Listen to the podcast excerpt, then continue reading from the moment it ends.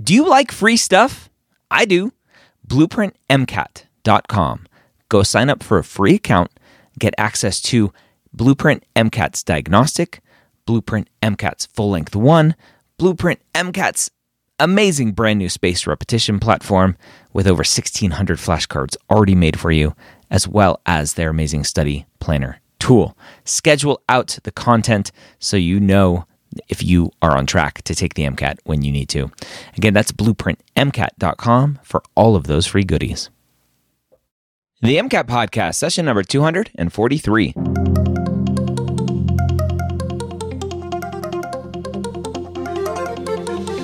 A collaboration between the medical school headquarters and Blueprint MCAT. The MCAT podcast is free MCAT prep to help you understand the MCAT, teach you how to break down questions, and give you the skills and confidence to get the score you want on your MCAT test day. Learn more about Blueprint MCAT at blueprintprep.com slash MCAT. Now, welcome to the MCAT podcast. My name is Dr. Ryan Gray, your host here every week. As always, I'm joined by one of the marvelous members of the Blueprint MCAT Live online instructor crew, hanging out with my good friend Alex today, talking about the MCAT and medical school admissions in 2022. What will it look like? We share some thoughts, some hypotheses that we will see what happens with the AAMC and the MCAT with COVID are we going to go back to a shorter MCAT? Are we going to go back to three tests a day? Are we going to just stay in status quo where we are now? We've already seen one change with the MCAT dropping the far majority of afternoon tests uh, that they have added for 2021. They, they look, those look like they're gone for the most part in 2022 with some exceptions. So there's there's things changing. And how will medical school admissions look as well? Is this Fauci thing, this Fauci effect, a real thing or is it not? You'll hear all of our thoughts on our episode today. Don't forget to check out blueprintmcat.com. Set up a free account. Yes, a free account. No strings attached to get access to full length one, which we've been covering here on the MCAT podcast. You get ac- access to their half length diagnostic, access to over 1,600 flashcards on their brand new spaced repetition flashcard platform, as well as their amazing study planner tool. Go check it out, blueprintmcat.com. Andrew back for some more MCAT podcasts. This time, I get you not just for uh, going over full length exams, but actually just having a fun conversation this week about kind of what's going to happen in 2022. I can't believe as we're recording this, it's already September 2021.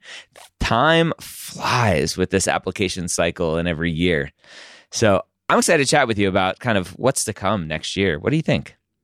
I know. oh my goodness. I, I, always feel like I, I, feel like in my head it's still like early 2020, and it's like wait, like where, like where does the time go? It's time, dis- disappeared time into a time warp. Time froze when the pandemic started. We we all are pretending it's still March of 2020, uh, but unfortunately it is not. We are getting older, and uh, the application cycles to medical school continue on.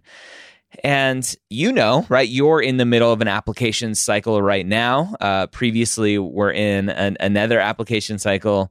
Uh, previously, from your just process as as you went through mm-hmm. this right you're in the the 2021 2022 application cycle hoping to start medical school in 2022 we'll mm-hmm. start with your personal experience were there any big changes that you noticed occurred from an application cycle standpoint, whether it's kind of the process of registering for AMCAS or questions they may ask or or different parts of a secondary that that maybe are new post pandemic. What was it for you personally before we jump into this kind of big picture stuff? Yeah, absolutely. Because of course, you know, I, I took my MCAT just before the pandemic, so I guess I was fortunate fortunate enough that kind of that wasn't that part itself wasn't affected. But yeah, so I think the changes to AMCAS and to the application cycle are really interesting because, of course, you know, me, I think, like so many other people, have had, you know, COVID related disruptions. I mean, perhaps at its most straightforward, like, how are you supposed to, you know, get shadowing experience when hospitals don't allow shadowing because, of course, you know, it's a risk to public health or they don't want you to contract COVID, especially before the vaccines were rolled out. And so, uh, yeah, so kind of, I think initially the first thing I noticed is um, in secondaries, all of these prompts that ask you, how was your effect- experience affected by COVID? Yeah. And what I think is super interesting is that every medical school approaches this prompt slightly differently. You know, there are some medical schools which I, I think effectively are asking you, what experience did you experiences did you have planned that were cancelled? you know other medical schools would say you know lel how did covid affect you personally right you know maybe asking you know instead of just saying like oh you know i was supposed to shadow for this many hours and it didn't happen instead asking perhaps what degree of personal disruption did it cause you and how will that better allow us to contextualize your application yeah then kind yeah. of the third type of prompt which i thought was uh, super interesting which was i think of it as like you know covid from 10,000 feet up, which is not necessarily how did COVID impact you personally, but how did COVID impact your conception of the healthcare system or society yeah. as a whole? Yeah. Yeah. I, I think those are three great buckets to throw it in. And it's very interesting to me what it says about the medical schools based on the question that they are actually answering to me, I want to go to the schools that are asking how to just affect you and your life, right? allow me to go, well, my uncle died or my aunt died or my grandfather died, which which is true, right? My grandfather died of COVID in April of 2020.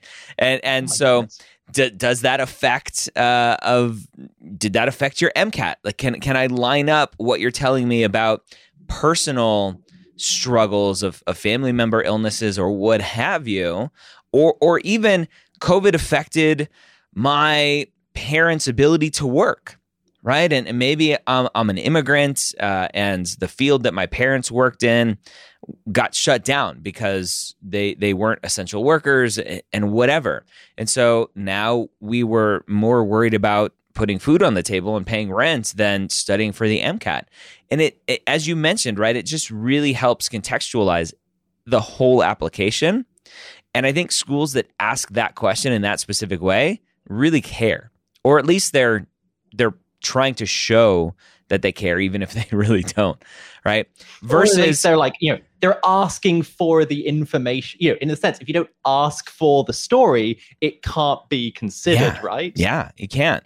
Versus the schools that are like, we really just care about how many shadowing hours you have and how much clinical experience you have, and if you don't have enough, tell us if if that was affected, so that we can really just make sure that the numbers line up. Right? It's just like, Absolutely. okay. Um, and, and then I, I don't really know how to take the the the 10,000, 30,000 foot view ones of like, how did it change your perception of the healthcare field or, or whatever?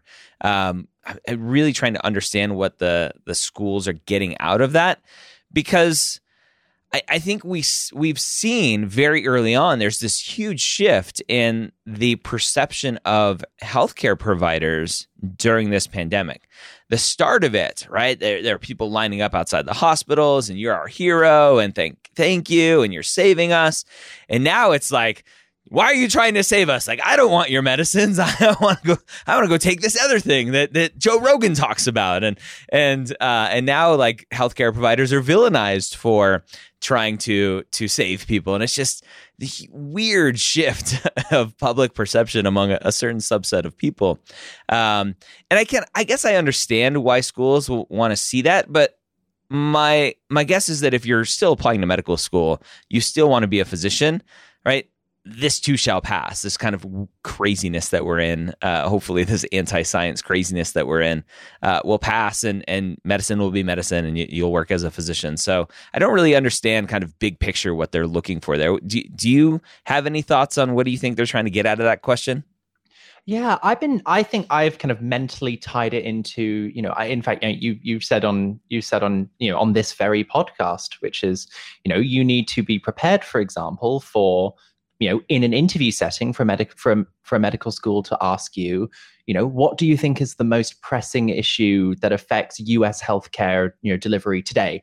Or, you know, if you could snap your fingers overnight and change one aspect of the U.S. health system, what would it be? Yeah. And I always feel like the the quality that they're by proxy looking for there is are you someone who has broadly considered the structure of healthcare delivery as it is in this country? And are you someone who's able to kind of uh, make a reasoned, considered, and sympathetic analysis and argument for why yeah. you know for why what you think is you know is the right course of action is the right course of action if i if i had to guess that kind of view on this covid prompt is the same thing which is you know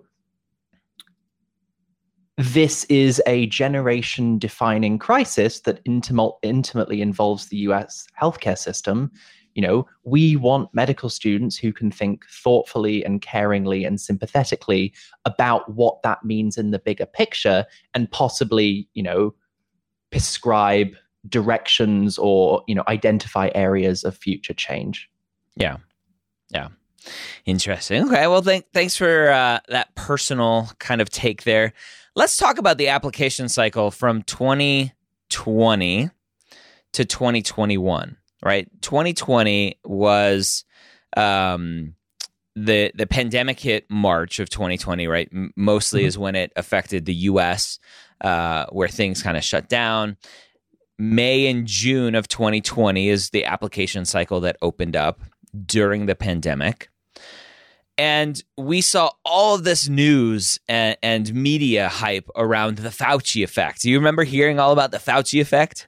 I do, I do. Or the, I feel like for I, it came in these interesting waves. I feel like the first, the first wave if you uh, which we don't which we don't recommend is if you perhaps poked around in the you know pre-med forums of the internet was oh this is such a great cycle apl- to apply because people will have been you know people's journeys would have been disrupted and they wouldn't have applied to medical school which i mean personally as a take i think is perhaps a little bit immoral like you know oh like oh yeah it's good for me because all these people won't be able to become doctors but i mean you know putting that firmly to one side for the moment um and then I feel like we saw, you know, of course, last cycle saw record applicants. Although I would perhaps argue that, you know, we've we've been seeing record applicants kind of cycle on cycle for a number of years now anyway.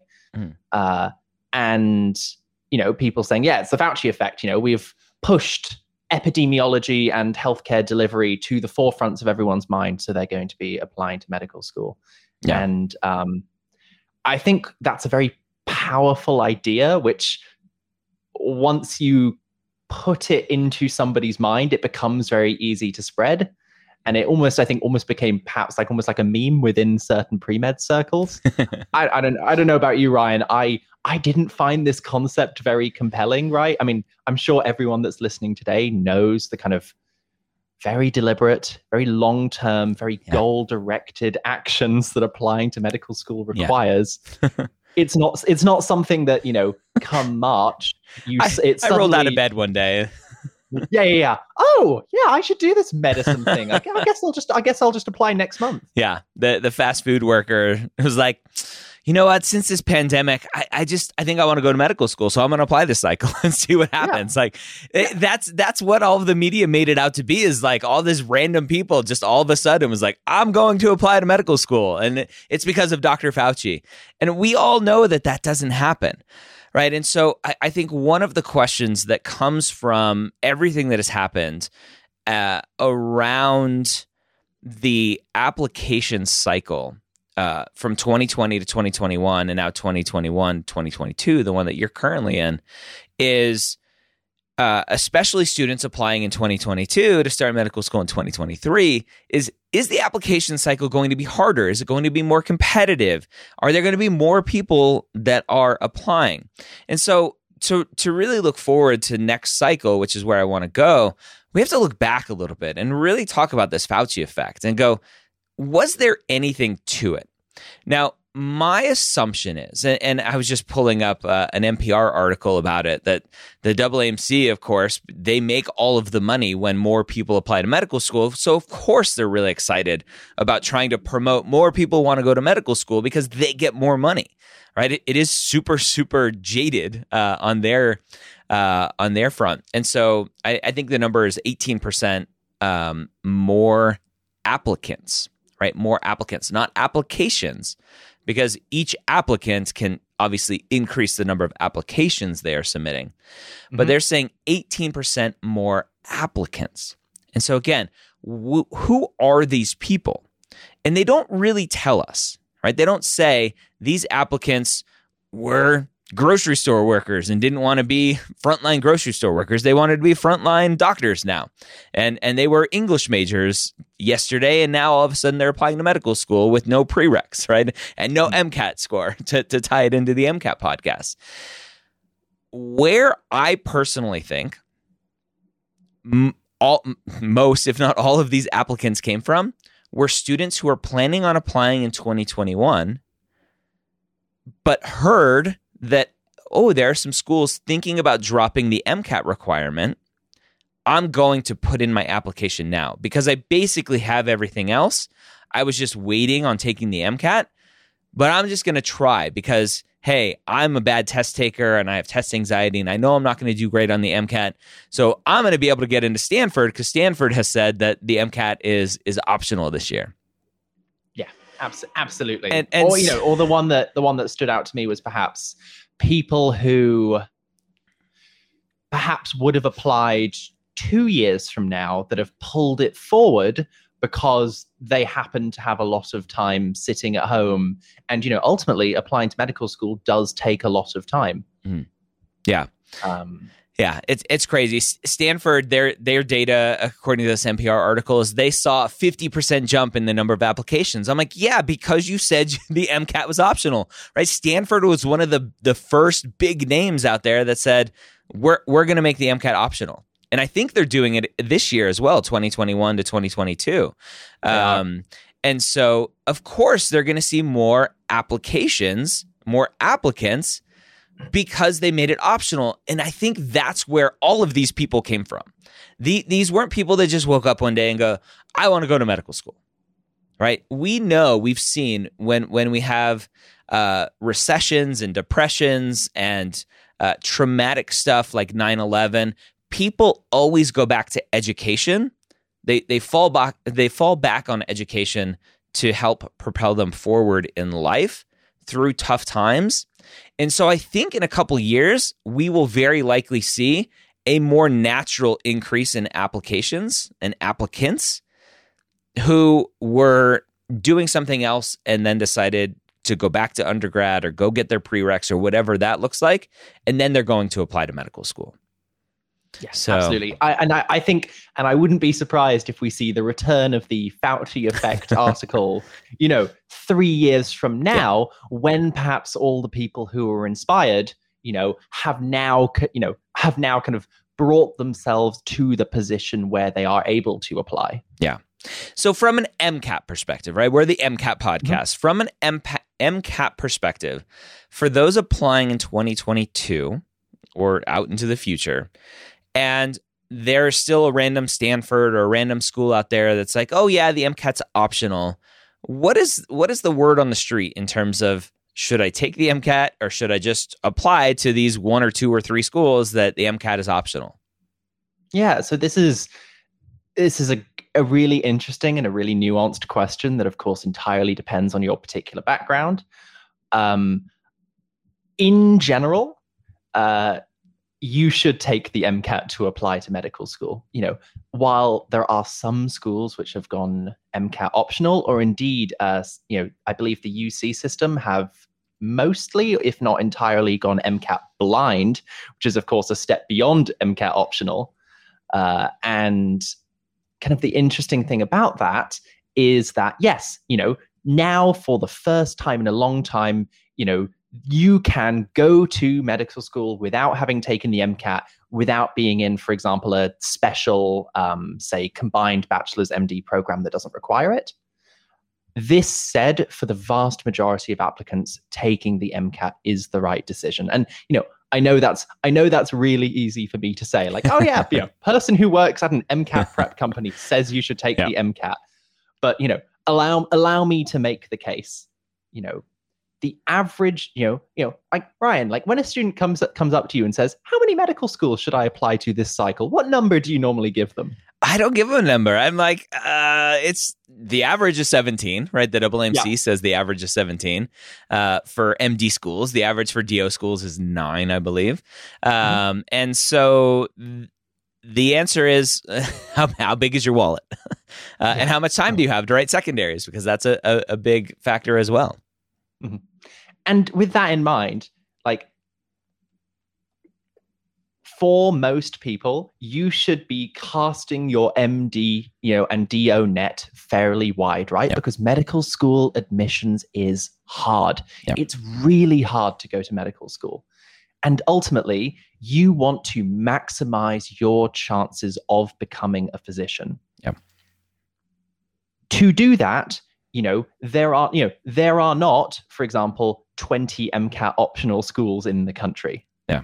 You know, to put yourself on the kind of statistical level that you really want to be so that you don't have to reapply so that you don't have to go back and study for the m you know and study and you know take out time to study for the mcat you should be taking the mcat and there are and you know and ultimately you know for the vast majority of people if you approach the mcat in a structured way in a in a you know in a uh, in a careful way and take all of the steps that you need to do, you know, the kind of score that you need to become a physician is not out of reach.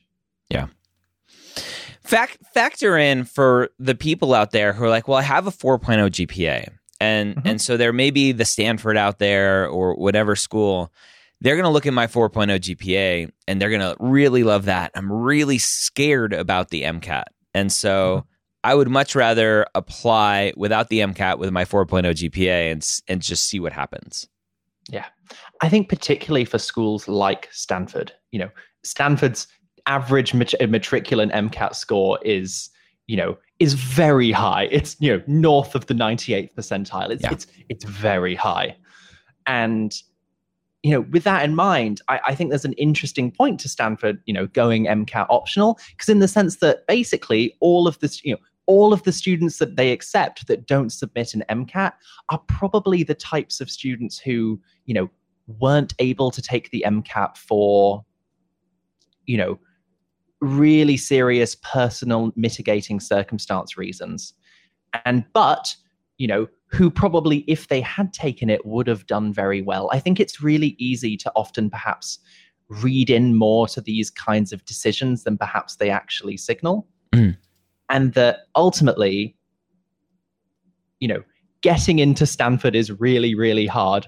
And, you know, you can't you can't pin all of your hopes on Stanford, right?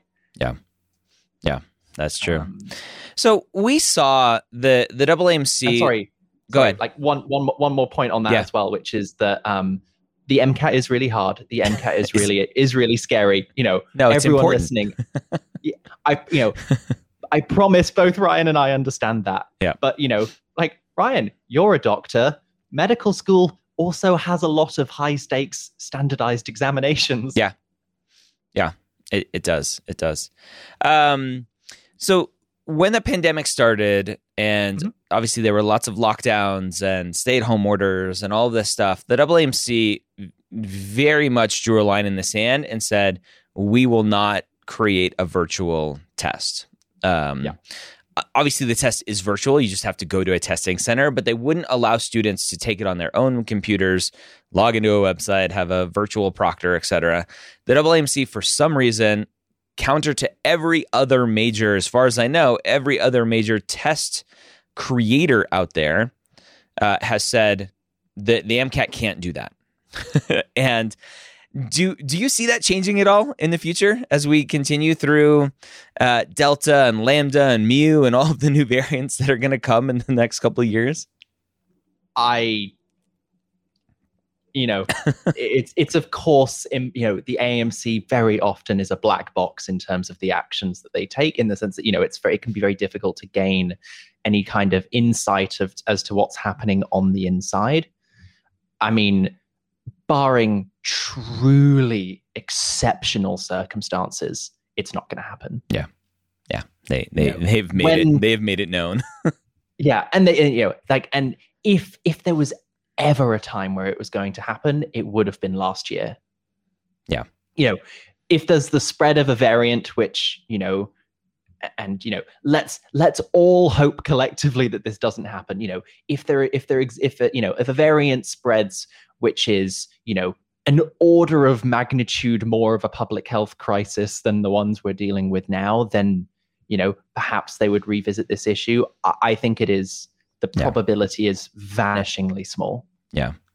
Yeah, th- this came up very early on when when I was first looking at this and why the double agency hasn't done it. There was a big call for them to do this in 2017, I believe the year was. There was a, a major hurricane that hit um, Puerto Rico, and Mm. and the island was devastated, and the testing centers were closed, and so you you had a whole island that's like we want to take the MCAT, right?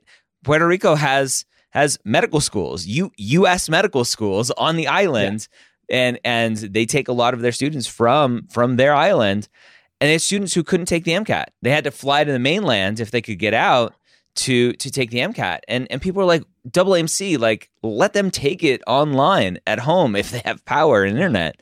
Uh, and, and there was a huge push back then, and then obviously 2020 rolls around, and and there's still crickets from the AAMC, unfortunately. So the the MCAT also changed in length from this seven and a half hour test to a five hour test or whatever it changed to um, to fit more people in in the testing centers and have three tests a day instead of the one test a day it was previously and now two tests a day uh, that it is now. Do you, do you see the AAMC changing the format of the test again to accommodate anything? the double AMC, their entire job is to provide a standardized testing experience. I think last year was a, you know, unprecedented anomaly. Um, they now that they've you know returned to the standard testing length, I don't I don't think would I don't think would see them shorten it again. You know, they've Yeah. I think in their minds they've appropriately addressed those kinds of concerns by shifting the test timing. So of course now you can take it at two times. You can take it at seven thirty in the morning, or you can take it at three p.m. Um, which I which I which I often say to my students, they're kind of ah, they both involve trade offs, just in different ways. Yeah. Yeah, and And, I've uh, I've talked to a lot of students who who really want that morning spot, and other students who really want that afternoon spot, just based on their own kind of circadian rhythm and, and sleep patterns. Oh yeah, yeah. No, I'm an. I'd be an. I, if you know, if I were booking my test, I'd be like, give me the 3 p.m. I am perfectly fine with finishing at 10:30 at night. Like, Yeah. Yeah, that works. But, um, so I, I think I think I think to the AMC they that they feel like they have adequately addressed criticism regarding test provisioning, and I think Yeah. although you know to many people that may be disappointing, but that's that's where we Yeah. are. especially the people who are n- needing to travel five six hours or flying somewhere to to uh, be able to take the exam because their local testing center is is closed or uh, is full or what what have you and and I just I, I'm in the middle of reading a book called Why We Sleep and and reading that book I'm like oh, one thing I want to talk about from now on is if you can prevent at all costs needing to travel for the MCAT, do Mhm. it.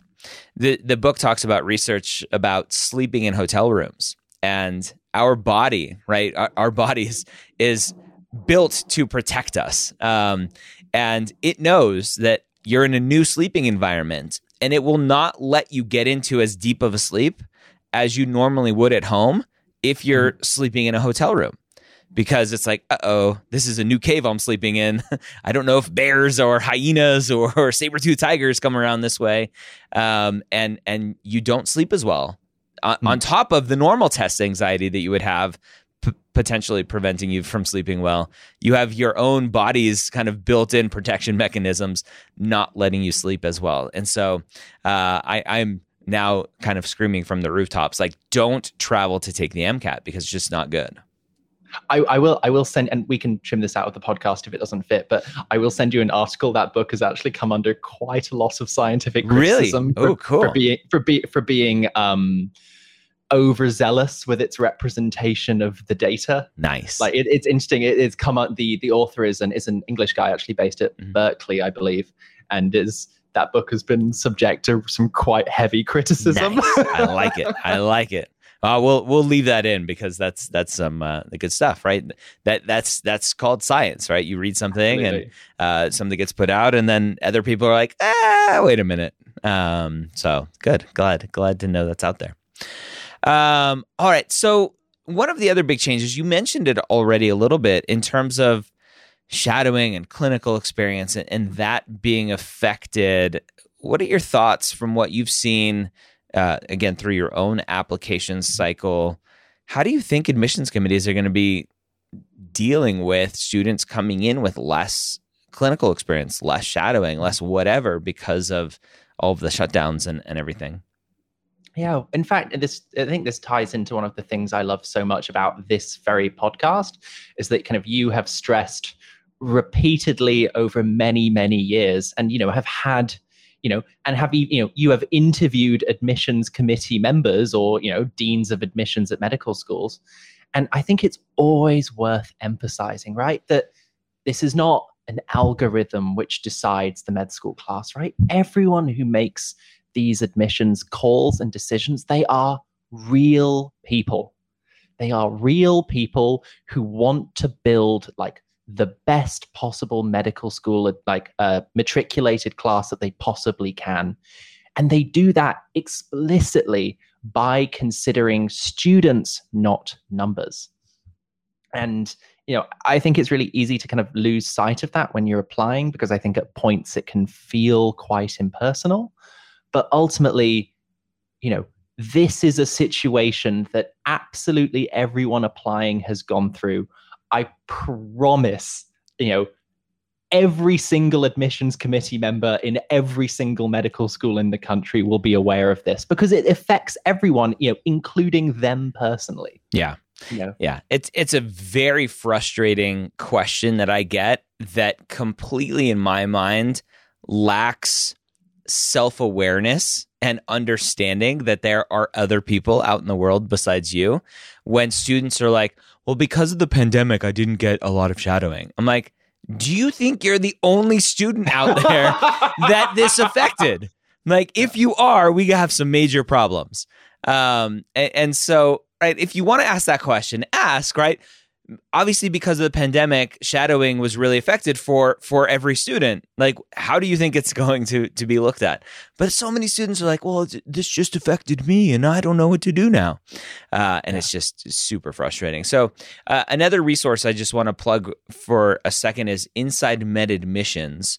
Um, if you go to our mapped YouTube channel, mapped.tv, we have uh, the first episode of Inside Med Admissions is, doc- is, Dr. Scott Wright, former director of admissions at UT Southwestern, interviewing three other directors of admissions about COVID and its impact. Mm-hmm. And we were talking specifically about the 2020 to 2021 application cycle.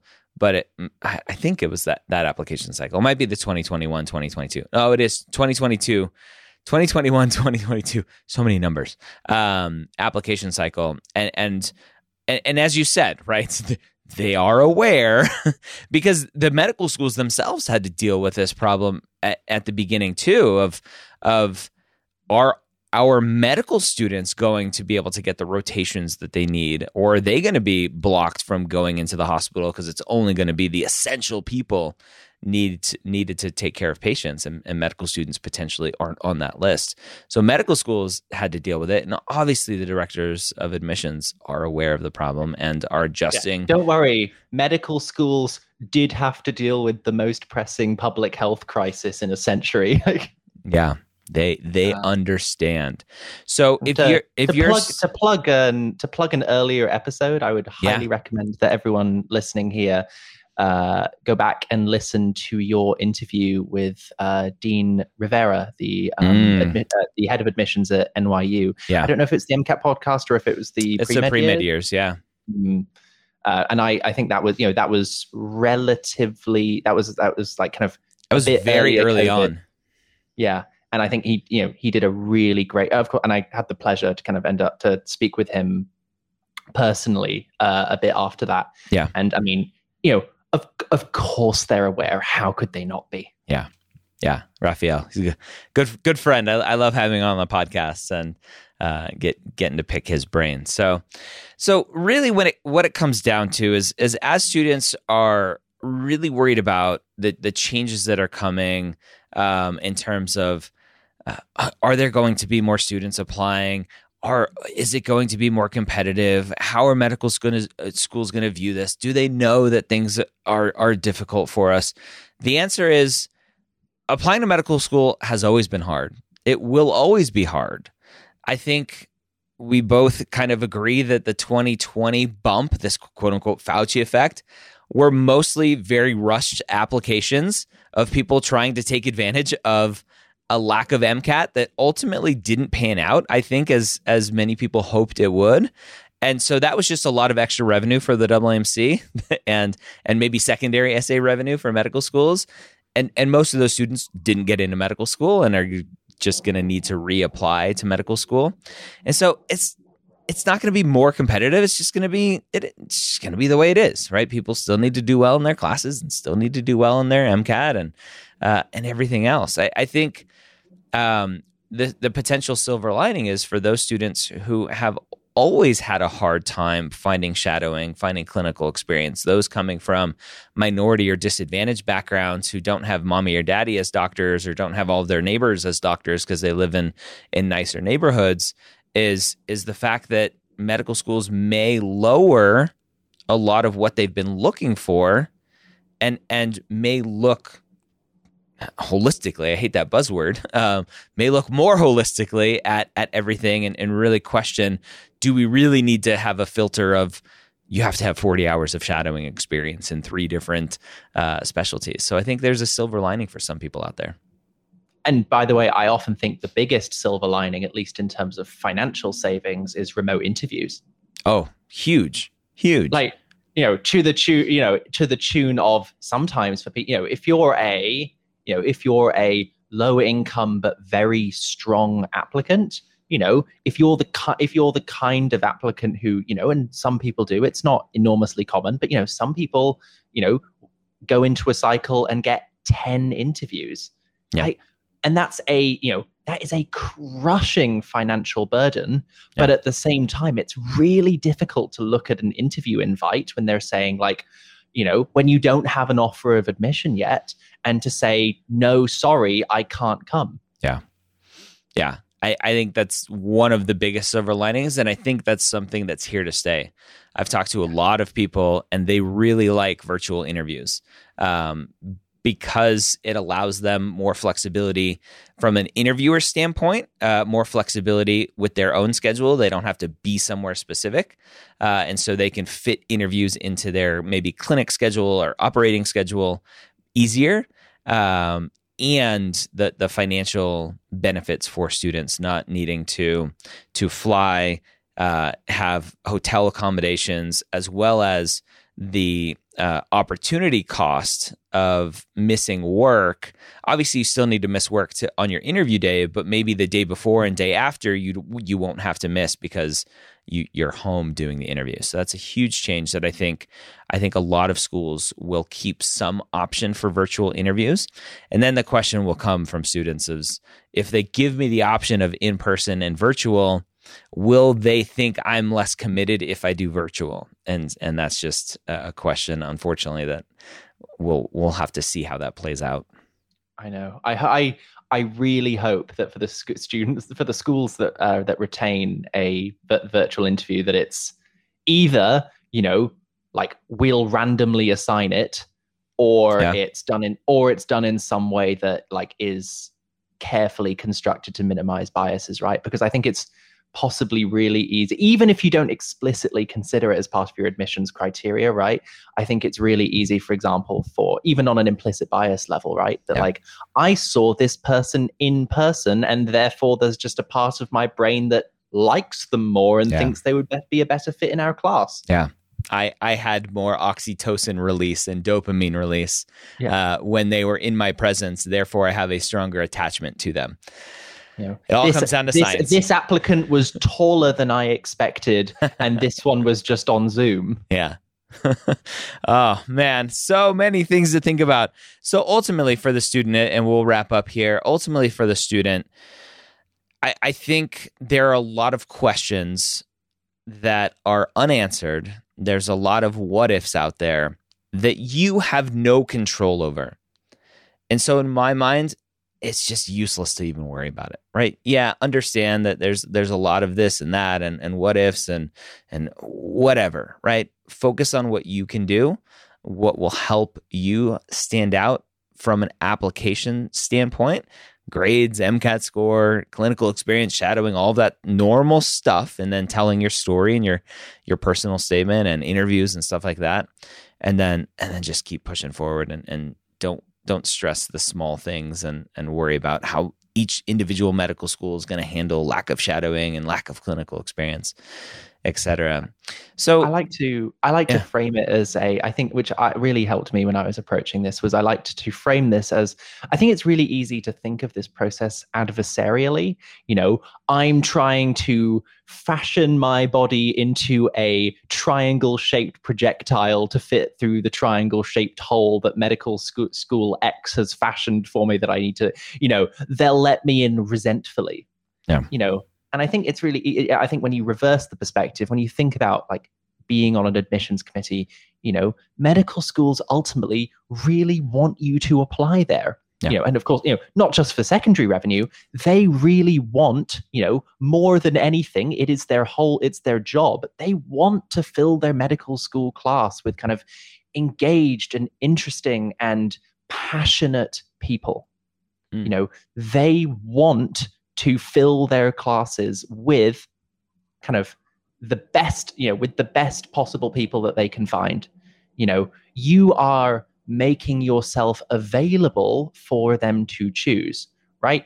You know, they are, you know, ultimately, I think when mentally reframed, you can see it can you it's it's easier to see it perhaps as like a win-win.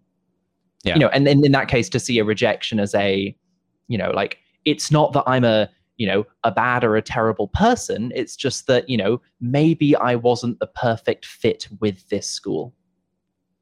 Yeah. So for students what can they be doing today to start preparing for their 2022 application?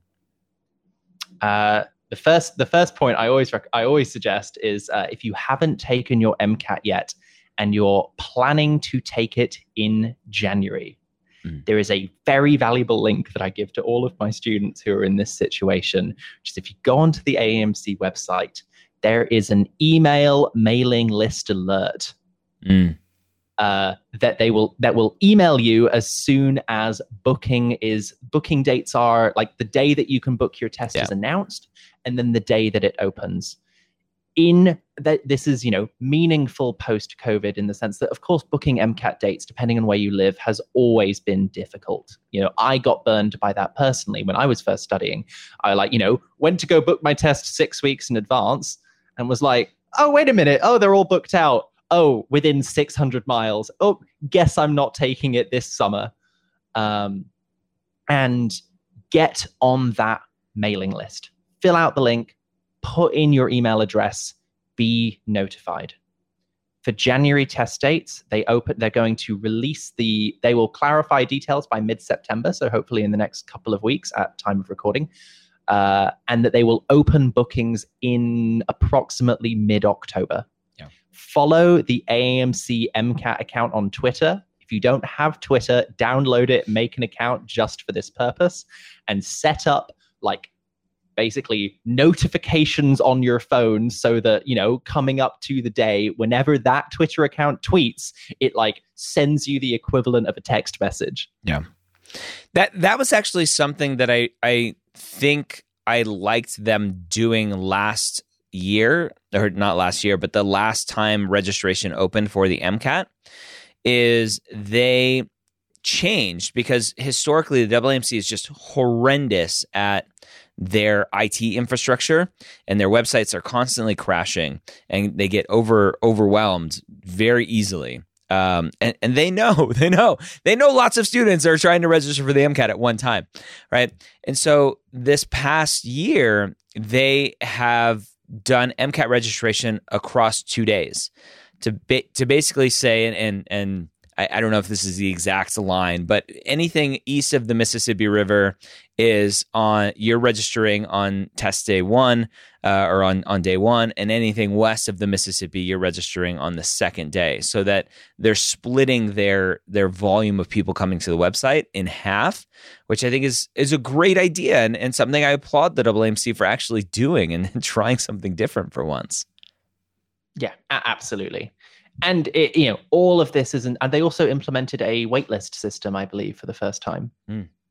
Um, and yeah i mean all of this is in service right of like you know ultimately they have a lot of demand for people taking their tests right and they have to allocate it somehow yeah um, you know in terms of like what best to do for this cycle what i think is really interesting about about this cycle in particular is in a lot of ways on the specifics of what you should be doing, how little it actually varies from a typical cycle, right? Mm-hmm. Remember, you know, COVID is a huge bump. Of, co- of course it is. But ultimately, the qualities that medical schools are looking for in medical in prospective medical students are the same as ever. They want people who are committed. They want people who are compassionate. They want people who you know, have the fire within them to pursue a career which is very difficult, but that ultimately can that that it that ultimately is very meaningful. You know, all of the qualities that they are kind of trying to select by remain the same, which means actually a lot of the conventional advice applies. You know, get get experience in healthcare if if you possibly can and you know ryan i know you've done a lot of work with you know helping people secure remote shadowing yep eshadowing.com um, um you know do what you know study for your MCAT and do as you know and do as well on it as you can because that's that's a valuable point of data for medical schools. Keep focusing on your grades. Many schools have started to go back to in-person classes, but either way, you know, don't you know keep your you know keep your GPA at your level of you know at your level of potential. Yeah. You know, these are all the same, you know, selection criteria that have been true for years and years and years. And ultimately this cycle, you know, for all of its quirks, is mostly no different. Yeah. It will work out. Do all the things that will help you as an applicant. Uh, don't don't try to stand out. Just tell your story, get the experiences, and uh, ultimately you'll be successful, as y- you will be, Alex. Fingers crossed that uh, everything works yeah. well for you this cycle. Yeah, try not to stand out. I think I kind of fell on that hurdle, but oh well. that's that's okay. Um, Alex, if people want to get some of your brilliant MCAT advice, you are a live online instructor with Blueprint MCAT. How can how can students find out more about that? Yeah, absolutely. So if you uh, go to Blueprint MCAT, we you can sign up. You can sign up for the live online course. It's uh, a 16 lesson series of two and a half hours each, where we kind of really dive into, you know, not just the MCAT itself, but your approach to it. Right. You know, I think the interesting thing, and you know, and the the live course at Blueprint is actually relatively new, but I, I what I really like about it is that I think it's really easy to approach the MCAT thinking that it's just a test of content, right? And of, of course, that's something that you've, you know, that's a conception, right? That you've, that we've, you know, you've kind of debunked, you know, ad nauseum on this very podcast. But ultimately, I think it's really, you know, it's really difficult, right, as someone studying for the MCAT to say, well, how do I improve on strategy? You know i can read about the electron transport chain but you know how do i how do i approach questions strategically? That's a that's a very difficult skill to learn i think sitting by yourself looking at a biochemistry textbook which is why the live course really is you know it's it's uh, it's two instructors who just you know go through mcat content you know like we would and like we did on test day which is you know here is here's the content that you need to answer this question but ultimately this is also you know your opportunity to get 30 plus hours of listening to you know two instructors say well you know as someone who did well on this test here's how i would approach this question. You know here's how i would deduce that a was the correct answer even if I didn't remember any of the underlying content. And you know, there are even a few questions from the course which I think take that to the extreme, which I think is just you know, and and certainly for someone like me when I was studying for the MCAT, I think you know this experience would have just been like gold dust. Like, oh my goodness, I didn't even realize that was logically possible. yeah. BlueprintMCAT.com. Go go check it out and uh, check out that live online course. Alex, thanks for coming and uh, sharing your thoughts on COVID and the the application cycle and, and what's to come, hopefully, or or not hopefully, maybe in 2022. We can hope it'll all it'll all it'll all work out in the end. All right, so there you have it. Those are our thoughts for 2022. What things will look like. Hopefully, most of everything we said is true. And you know what? It, the, the medical school admissions process has always been uh, competitive. It has always been hard. Uh, about half of the people, if not a little bit more, don't get in to medical school every year. And I don't think that's going to change. I think for 2020 to 2021, a lot of people applied hoping that they were going to take advantage of schools saying, oh, yeah, we're not going to worry about the MCAT this cycle. And that just didn't come into fruition. So, we shall see as we move forward. I wish you the best of luck in your application cycle. And don't forget to check out blueprintmcat.com. Go set up a free account for all of those amazing free goodies. Have a great week. We'll see you next time here on the MCAT Podcast.